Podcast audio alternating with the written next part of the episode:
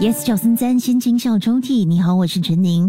进入了十一月份，呃，二零二一年已经要来到了尾端了。感谢你，呃，这些日子以来都会锁定这个单元，也欢迎你可以和我分享属于你的心情小故事。你可以 email 至 my letter at yes 九三三 dot sg m y l e t t e r。每个星期六还有星期天晚上七点五十分会首播不同的故事，然后到了午夜十二点十分有重。播，你也可以下载 Me Listen，或者是通过 Spotify 点击 Podcast 来重温不同的故事。今天要拉开的心情小抽屉来自这位朋友，她是天秤女生。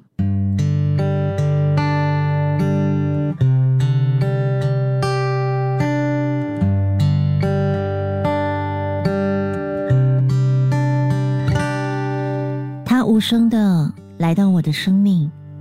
却又无声的离开了。这两年来得到的只是伤心和失望。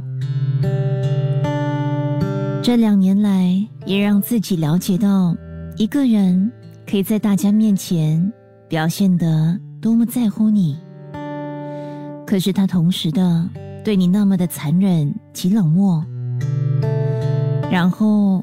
又能在同一个时间给别人暧昧的字条，他是多么的犹豫不决、自私、残忍。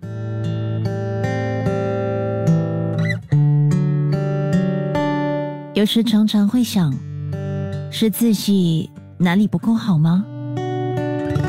但自己已经很努力的想达到他的目标了。还是是哪里做错了吗？我不知道。无论如何，现在的他走了，我的世界也再也没有他了。我们再也不见了，再也不拖不欠了。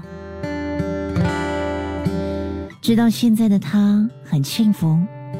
拥有了他想要的新工作、新恋情或新暧昧，所有的伤心记忆会随着时间而淡忘的，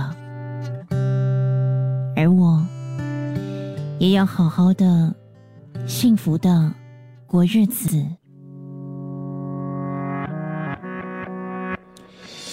明天我就会没那么伤心了。明天我就没那么想你了，明天我就会接受你为什么放下我而选择他了。即刻下载 Me Lesson 应用程序，收听更多心情小抽屉的故事分享。你也可以在 Spotify 或 Apple Podcasts 收听。